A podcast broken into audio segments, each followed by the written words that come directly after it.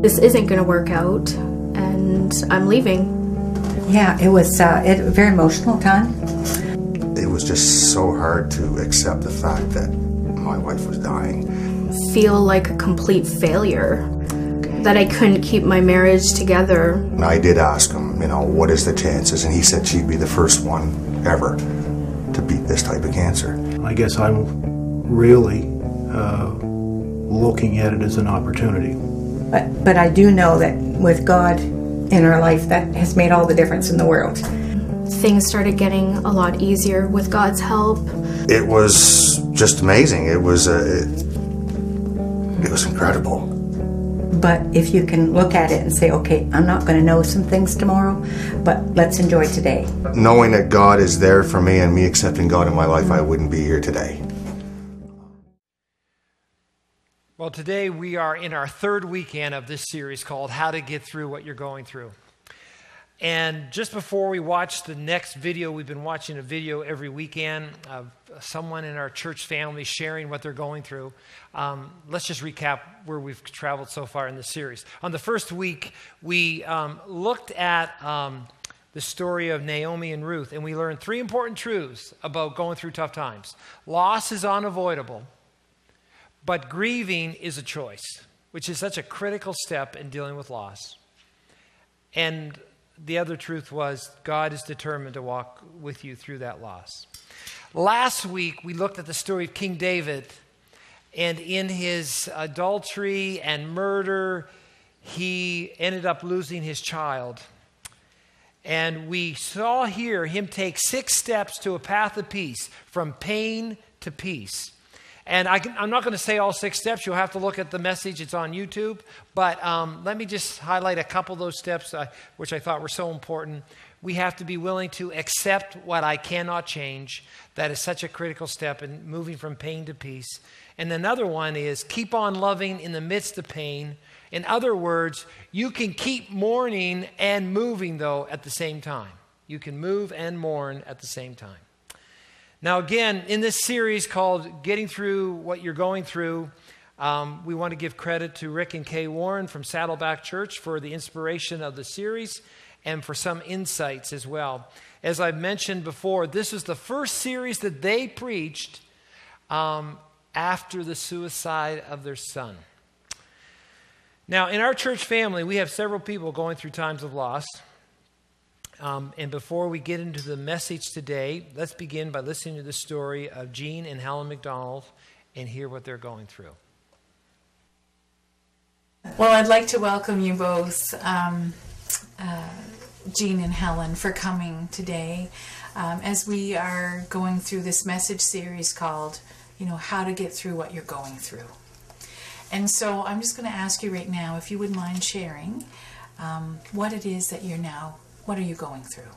About uh, five years ago, mm-hmm. Helen thought I was uh, sort of missing words and thoughts and that sort of thing, slowing down in my speech, unable to complete a sentence sometimes. So uh, she said uh, to me that I should be going and seeing the doctor. Last fall, the our doctor here in Moncton uh, confirmed that I was in the beginning stages of Alzheimer's. I can tell that I'm into the first part of it right now because uh, I sometimes can't finish sentences. Thank you. Thank you so much, Jean. Now, um, Helen, can you share with us? You know, you got that diagnosis in the fall. So tell me, you know, how did you respond? What were your early thoughts at that time that now it was actually being declared? Yeah, it was uh, it, a very emotional time uh, because having seen his dad with it, uh, you kind of know the stages. And my fear was that I would not have the love and patience that you need. And I'm struggling with that right now. At times I want to get aggravated, and I shouldn't because he can't help it.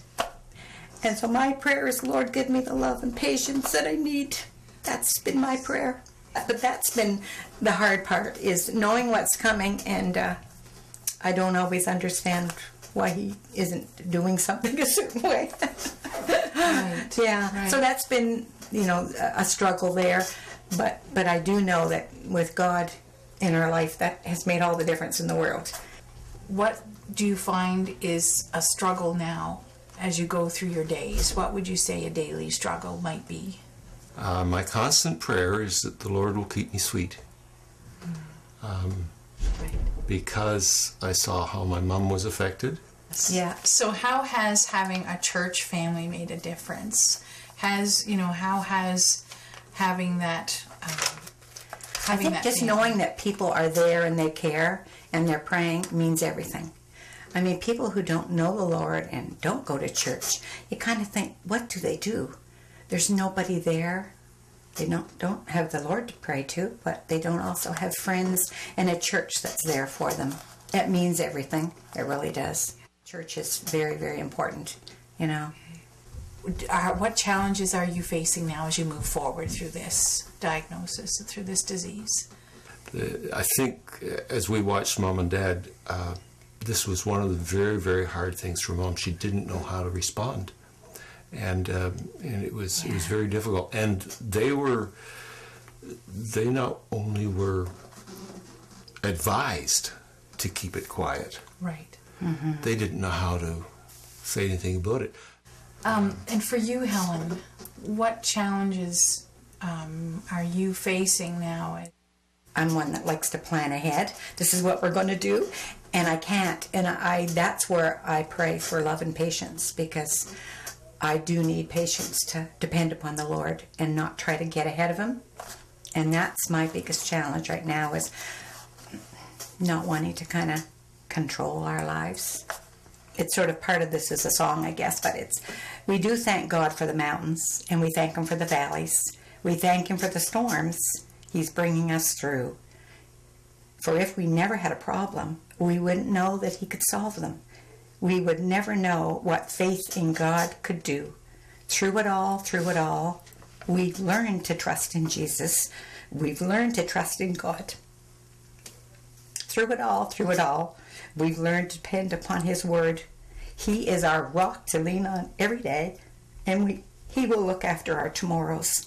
And I guess one of the verses that has meant a lot to us over the years is Psalm 46:10. Be still and know that I'm God.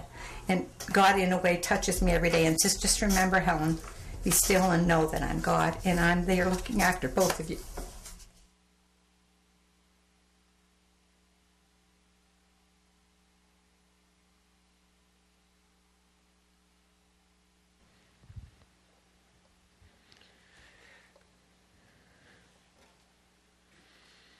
Boy, it doesn't get more real than that, does it? Um, you know, this series is one that is helping us to honestly face those tough times in our life. That if we're honest, I think we wish we could just get over those tough times. And what we're learning in this series is that God is not going to say, I'm going to help you get over something. He's just going to help you get through something. And again, I, I, look at the spectrum of ages here today um, in this evening service, and I think to myself, you know, some of you, I know you have gone through some stuff already, or you're going through it. And for others of you, maybe life's right now just pretty good. It's like in those mo- one of those moments where you go, okay, I just don't want anything to change right now. But we all know it's going to change. And again, if you maybe are saying, you know, I don't really see this applying to me right now, take notes. Uh, you know, keep your YouTube active because you're going to have to come back and revisit this at some point. Um, you know, I, of, I often ask myself this, and I think others ask themselves this as well God, why is it at times it feels like the saying, it never rains but it pours? You ever had those moments like it was pouring rain today, and I, I got thinking about sometimes when life just starts hitting you with stuff. And it's not just one thing, it's one thing on top of the other, on top of the other, on top of the other. And you're saying, Lord, um, you know, why are you allowing this? Especially for those of us who say we want to live by faith, we want to trust you, we want your blessing, we want your peace. So, why are you allowing us to experience troubles and trials? Um, and I think if we're going to answer that question, we have to begin with a really basic biblical principle that we learn from the scriptures that sort of will set up our story tonight that we're going to look at in the Old Testament. And, and here's what we need to see it's throughout scriptures, this basic biblical principle. God's number one goal in your life and mine is that you and I become like Jesus Christ. You and I were created to become like Christ. God wants to make you like his son. And you say, well, where'd you get that idea, Dave? Well, it's right in the Bible. Um, Romans 8:29, for example, says this: From the very beginning, it has been God's plan that we become like His Son. The Bible also says in Ephesians 4:15, God wants us to grow up and become like Christ. When God decided to make the first human being, this is what He said: "Let us make man in our image." This has always been God's plan. God wants to make us like Himself. Now, please do not underst- misunderstand me.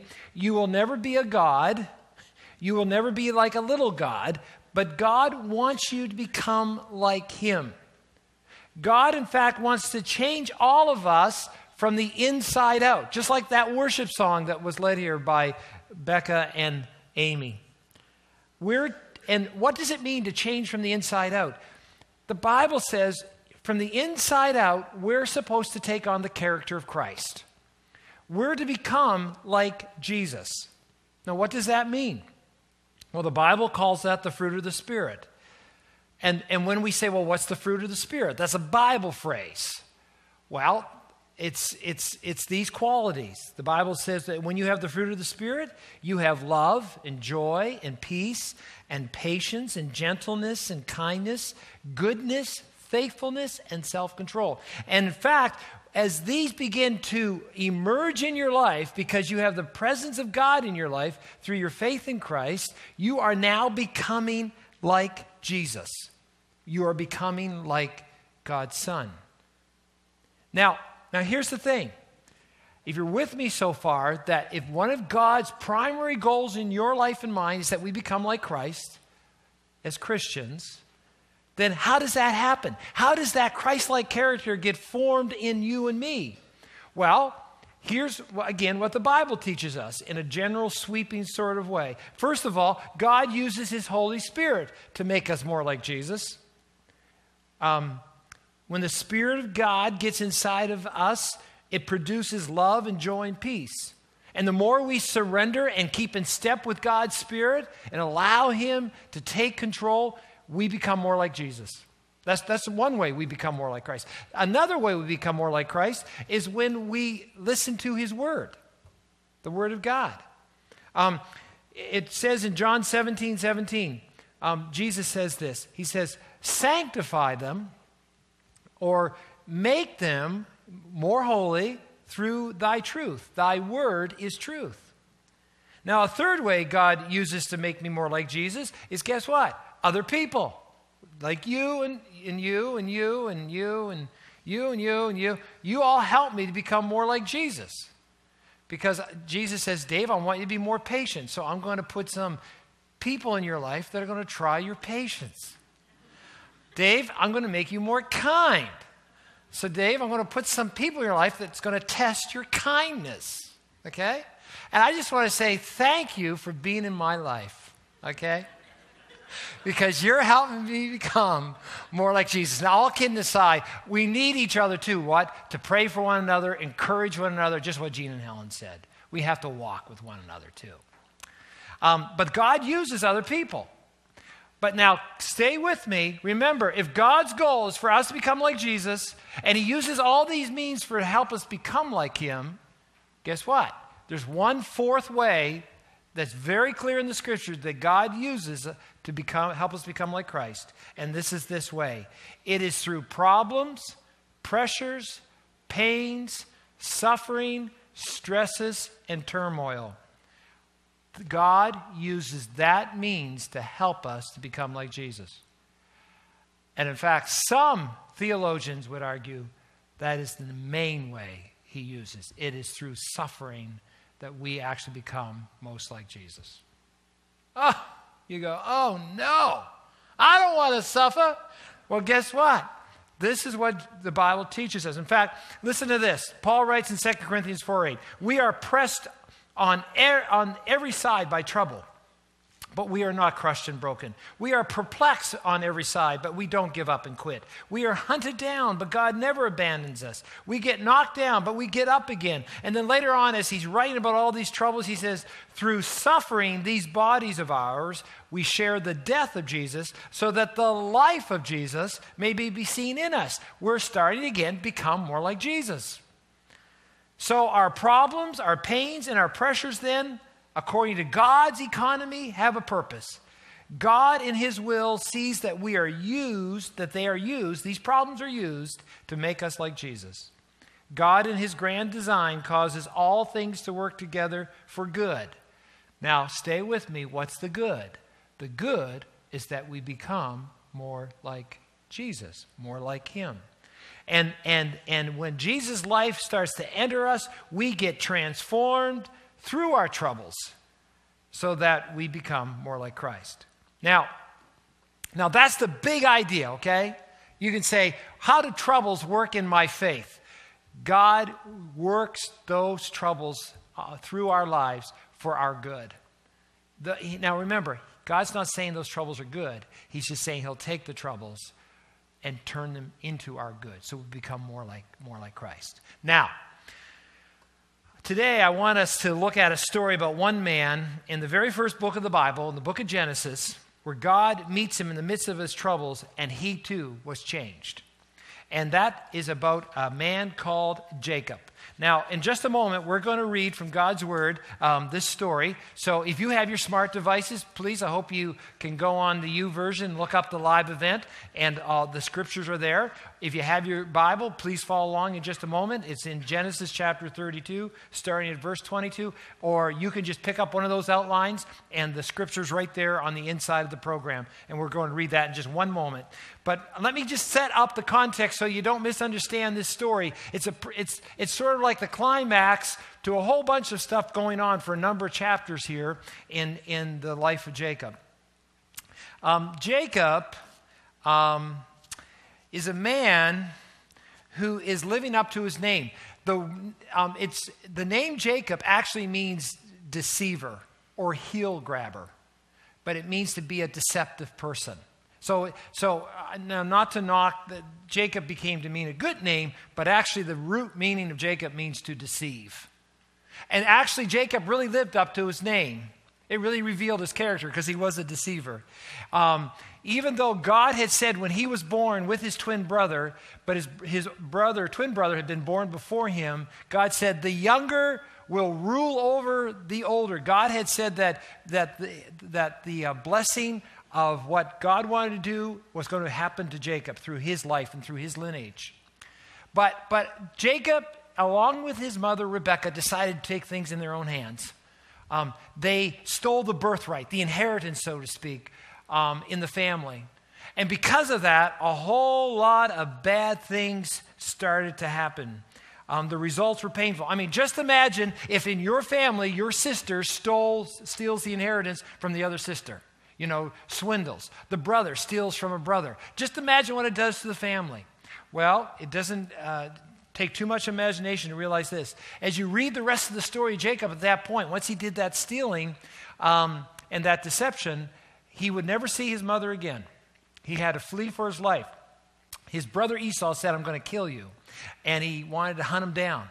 Um, Esau actually eventually ended up becoming the founder of an enemy state um, against Jacob's line and his family. Uh, Jacob actually, too, even though he was a deceiver, if you read his story, he ended up being deceived by his father in law. And his father in law tricked him into marrying one sister. He wanted to marry the other sister, and he ended up having to marry both sisters in that time period. So he was married to two sisters. Just think about that. He was also exiled from his family for years because of his deception. And so here he is. His life's a mess. And he's going through a lot of pain and trouble. And you know, as we look at this story, you know, we have to see that sometimes what we're going through is no fault of our own. Like we just listened to Gene and Helen's story. Um, this is no fault of, of, of, of them. They just got hit here with this diagnosis of Alzheimer's. But if we're also honest, a lot of times in life, we are the author of our own troubles. We have made choices. We have made choices that we said, I'm going to live my life my own way. I'm going to do my own thing. And we strive and we manipulate and we deceive. And guess what? We reap a lot of trouble and we end up going through a lot of very difficult things. And this would be Jacob's case, okay? This would be Jacob's case. And so here's Jacob. At this point, he is uh, deciding he wants to go back home. And so he's bringing his two wives and his children and all of his, all of his earnings that he has created, his flocks, his servants, and everything. And they're headed back home. And he, they come to a river called Jabbok. And um, he realizes, he gets the news that Esau, his brother, is coming to meet him. And he's gotten news that 400 men are coming with Esau. Now remember, last time he left Esau, Esau said, I'm going to kill you. And he wasn't, that wasn't a rhetorical state, like he really meant it. And so here's Jacob going, I'm at the end of my rope. I tried to maneuver, I tried to manipulate, I've got nowhere to turn to. And here, let's come into the story now. So, starting in verse 22. During the night, Jacob got up and took his two wives, his two servant wives, and his 11 sons, and crossed the Jabbok River with them. And after taking them to the other side, he sent over all his possessions. And this left Jacob all alone in the camp. He's all by himself now. You know, a lot of times when we make troublesome choices in our life, we come to that place where we're all by ourselves. And listen to this a man came and wrestled with him until the dawn began to break. And when that man saw he would not win the match, he touched Jacob's hip and wrenched it out of its socket. Then the man said, Let me go, for the dawn is breaking. But Jacob said, I'll not let you go unless you bless me. What is your name? the man asked. He replied, Jacob. And again, Jacob knew what he was confessing at that moment. He's saying, Yeah, I'm a deceiver. Your name will no longer be Jacob, the man told him. From now on, you will be called Israel, because you have fought with God and with men and have won. Please tell me your name, Jacob said. Why do you want to know my name? The man replied, and then he blessed Jacob there. And Jacob named the place Peniel, which means face of God. For he said, I have seen God face to face, yet my life has been spared. And the sun was rising as Jacob left Peniel and he was limping because of the injury to his hip. And even today, the people of Israel don't eat the tendon near the hip socket because of what happened that night when the man strained the tendon of Jacob's hip. So, this fighting with the man was actually the very presence of God that night. Jacob wrestled with God and walked away with a limp. But he also walked away with a new name. You know, as we look at this story, what do we learn from Jacob's encounter with God as he's going through troubles of his own? Um, well, here, here's three things really quick. First of all, what we learn is that God um, meets us. Um, you know, notice in verse 24, it says, you know, th- this left Jacob all alone in the camp, and a man came and wrestled with him until the dawn began to break. You know, Jacob, who's wrestling with this man, which again we're saying was the very, very presence of God, um, sums up all Jacob's life. He had struggled with his father, he had struggled with his brother, he had struggled with his father in law, and now he's struggling with God himself. You know, some people say actually that what this story shows us is this that often when we're struggling in all these other areas of our life, ultimately it's a revelation that we're actually struggling against God in God's way. You know, Jacob's wrestling happened in the midst of the trouble he was trying to navigate. All that Jacob had on his mind at this time was, How am I going to appease my brother? How will I get out of this one? And in the midst of this turmoil, God meets him. Now, understand this God takes the initiative in the midst of Jacob's self inflicted troubles. You know, actually, God had already met Jacob once before, if you read back further in this story, because actually, while Jacob was on the run from his brother, you can read in, Gen- in Genesis 28 where Jacob was sleeping on the desert ground on, with a rock as a pillow, and God meets him there. on the run away from his brother. And now God meets him again as he's coming back to meet his brother again. At times, I think when Jacob was feeling most afraid and most vulnerable. You know, I wonder do we expect that God wants anything to do with us when we find ourselves stuck in the muck and mire of our own poor choices? Or do we think that He writes us off and says, Well, I'm out of here, good luck? You know, I think that we can learn a lot from this story. I think this story gives us tremendous hope as we struggle with our own troubles and live with the consequences of our own making. Even in the midst of the messes that we make in our lives, God has taken the initiative through Christ and enters into our struggles. We're not left alone.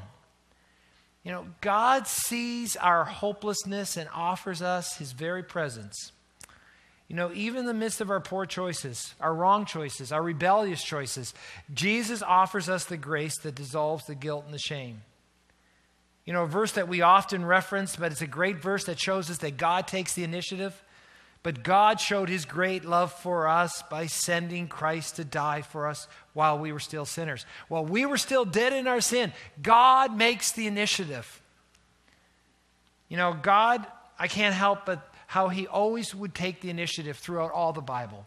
Here he reaches out to Jacob. Later on, if you read about the story of Moses, Moses is just tending the sheep, and God, in the form of a burning bush, calls out to Moses, Moses, Moses. I think about even in the Gospels, Jesus, as he's going through town, there's this little man who's a thief, he's a tax collector. His name's Zacchaeus. And everyone else is ignoring Zacchaeus, but Jesus says, Zacchaeus, I'm going to your house today. And I think about, about after Peter had denied Christ and Christ now had resurrected. And Peter's just back fishing, realizing I'm a loser. I said I was never going to forsake Jesus, and I did. And guess who shows up on the shore and says, Peter, do you love me? God always is taking the initiative. You know, when you come to a service, and this is just one place, this can be your Peniel right here. This can be a place where you can meet God. Do you hear him calling? You know, another thing this story about Jacob, though, shows us, though, when we're in the midst of our troubles, is not only does, does God meet us, but also God changes us. I love this. Your name will no longer be Jacob, the man told him. From now on, you will be called Israel because you have fought with God and with men and have won. You know, it's interesting that as Jacob was about to face one of his biggest troublesome events in his life, he encounters God who changes his name and by doing so changes his identity. See, Jacob, remember, what did we say Jacob means? It means deceiver. That's right, a manipulator. But this encounter with God marks the beginning of a spiritual transformation in Jacob's life. God gives him a new name. Names meant something back in the Old Testament. And I know uh, for a lot of parents today, even when they have a new baby, they want to get the right name because a name is supposed to mean something. Well, names meant something, it identified who you were. And so God is saying to Jacob, I'm giving you a new name. And in fact, this name would stand for the name of the nation Israel through which the Messiah would come. You know, when you and I are going through troubles, I can't help but think we often have identity crisis. In fact, I think we give ourselves names that we then live up to. I think about, about names that we might be calling ourselves right now because of our poor choices. I'm, I'm you know, Lucy the loser um, Carl the cheater, Andrew the addict, Gloria the gossip, um, Dave the drunk, uh, you know, Abby the abuser, Larry the liar. You know, maybe we're giving ourselves all those names. And the truth is, because of our choices, we know maybe that is who we are. But God wants to change your name. He wants to change your destiny. And the truth is that today we can encounter God through Jesus. And when we know that we have an encounter with Jesus, He changes our name. You know, I can't help but think when, about this change that we can go through. Um, Paul writes about this actually in Colossians. It's a new, one of the New Testament letters. And, and listen just to just this portion of Scripture in chapter 3, verse 1, starting in verse 1. And listen to the new identity that's found in it. Since you've been raised to new life with Christ, set your sights on the realities of heaven where Christ sits in the place of honor at God's right hand. Now, then he goes on to say, Think about the things of heaven, not the things of earth. For you have died to this life. And catch this your real life is hidden with Christ in God. And when Christ, who is your life, is revealed to the whole world, you will share in his glory. And because of this new life in Christ, remember what God wants to make us? He wants to make us like Christ. He wants to have, we need to have the life of Christ in us.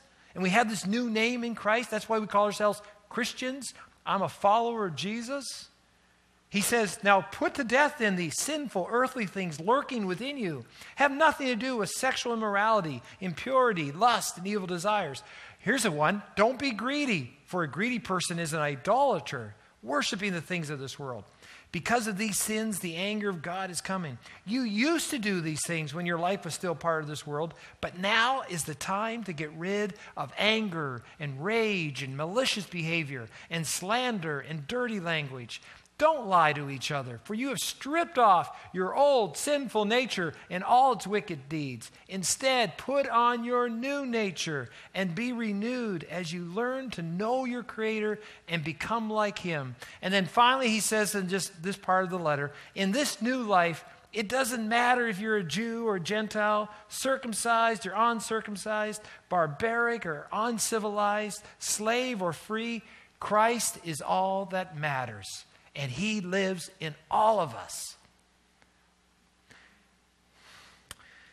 You know, when God changes you and He gives you that new identity, you are not what you used to be, where you're just patched up a little bit better with some crazy glue.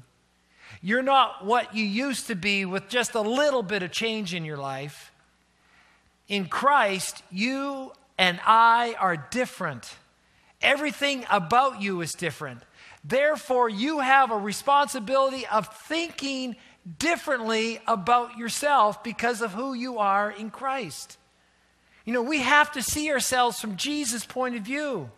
Here's what he says about who we are. And, and, and these are, are big ideas, and maybe you're not going to be able to suck it all up, but, but let's just go for it. When Jesus looks at you and he looks at me, if you have put your life in Christ, this is what he sees. We have been saved. We have been forgiven. We have been redeemed. We've been bought with a price. We've been freed from sin. We've been freed from the penalty of eternal death and hell. And one day we'll be glorified with God, with the very glory of God resting upon us. Now, that is what it means to have a new identity when God changes us in Christ. That is what we have. So now the goal is to live in this new identity to think differently and to act differently. And lastly, though, we see in this story of Jacob, when we're in the midst of our troubles, not only does God meet us, and not only does God change us, but God also humbles us. Notice here that, that in this encounter, as Jacob wrestled with God, Jacob left Peniel and he was limping because of the injury to his hip. He was limping because of the injury to his hip. You know, Jacob leaves Peniel, but he leaves with a limp. And the limp was supposed to be a constant reminder that he had encountered God. You know, one theologian has said this God's sovereignty and faithfulness to his promise, despite all of human unworthiness, is demonstrated in this story. Jacob is no longer the controller who's managing life on his own, manipulating life, trying to get ahead, trying to make choices, both good and bad. No. Rather, now, he is Israel who's totally dependent on God's grace as he limps forward. You know, you can't come away from encountering God without bearing that mark of that encounter. I'm totally convinced that. If you meet God, you're going to bear a mark of that encounter. It's going to change you forever. You'll never be the same again. You know, Jacob knew the blessing that he wanted so desperately from God, God graciously gave to him finally. And Jacob learned in that encounter as he limped away, he realized something. He says, God is God and I am not. You know, God marked Jacob with a limp. He marked him with humility. And we have to always understand that if we want to be holy and pure, it is always going to be marked with humility. I don't ever want to trust someone who doesn't walk with a limp. I really don't. You know, and we see here that, that, that today we have to ask ourselves what does it mean for us to walk with a limp, so to speak? What does it mean for us to walk humbly before God? You know, as, as we looked at Jacob, Jacob wrestled with God and was changed. And the troubles of Jacob provide the place where God encountered Jacob. Now, let me ask you this Are you wrestling with God in your life right now? Are you wrestling with Him? Do you have doubts? Do you have questions? Are you going through pain? Are you wrestling with the choices that you say, This is where my life is right now? Is this where I believe God wants me to be? Am I heading the direction God wants me to go? You know, often when we are the author of our own troubles, it is actually, again, like I said earlier, we're striving against God instead of trusting His way. And when we get humbled, we finally see our need to depend on God. Now, let me just ask you this what actually humbles you and me? Because I don't think we're going to get our hip sockets taken out in meeting God. So, what humbles you and me? What will cause us to limp spiritually, so to speak, in a humble attitude? Can I simply just say this that every time you really consider the work of Christ on the cross, what we call the gospel, the good news, that should humble you and me. Because every time I look at Jesus on the cross, I realize it was my sin that put him there. And it tells me that my hope to be made right with God is not on my ability to manage life well, but it's rather on God doing his work for me through Christ who gave his life for me. It's not built on my ability, but my trust in God's righteousness. The gospel makes me limp, and it makes me lean every day on God's grace and love, because that's the only thing, that amazing grace, that will take me home. So we come to this moment at the end of our service. I'm going to ask the band to come up at this time. And as they come up, I just want to ask you this question. We, what we've done is we've taken a, a, ministry time just, just where we've been quiet and let God speak to us. So they're going to sing a song called My Hope. And while they're singing that song, I want you to be thinking about this. What are you going through right now? What choices have brought you to this point where you're saying, I can't believe what I have to go through right now? God, will I get through it? And remember, can you see that if what you're going through right now is part of those choices, that maybe it's that you're really striving against God? You're not really striving against anyone else except God. So while we listen to this song, My Hope, can I encourage you that, that you make this your Peniel time? Where you're going to say, This is where I met God. That this is where God met me, this is where God changed me, and this is where God humbled me. See, God wants to meet us at our Peniel. And that Peniel for us as Christians is now the cross. Because when we stand before the cross, we're starting to say, That's where God, you showed us your great love and you revealed to us our great need. Now, after the song, at the very close of the service, then we're going to invite you to come and participate in the Lord's Supper where you will be asked to receive the bread and the cup. But let's first of all listen to this song and let God meet you, change you, and humble you.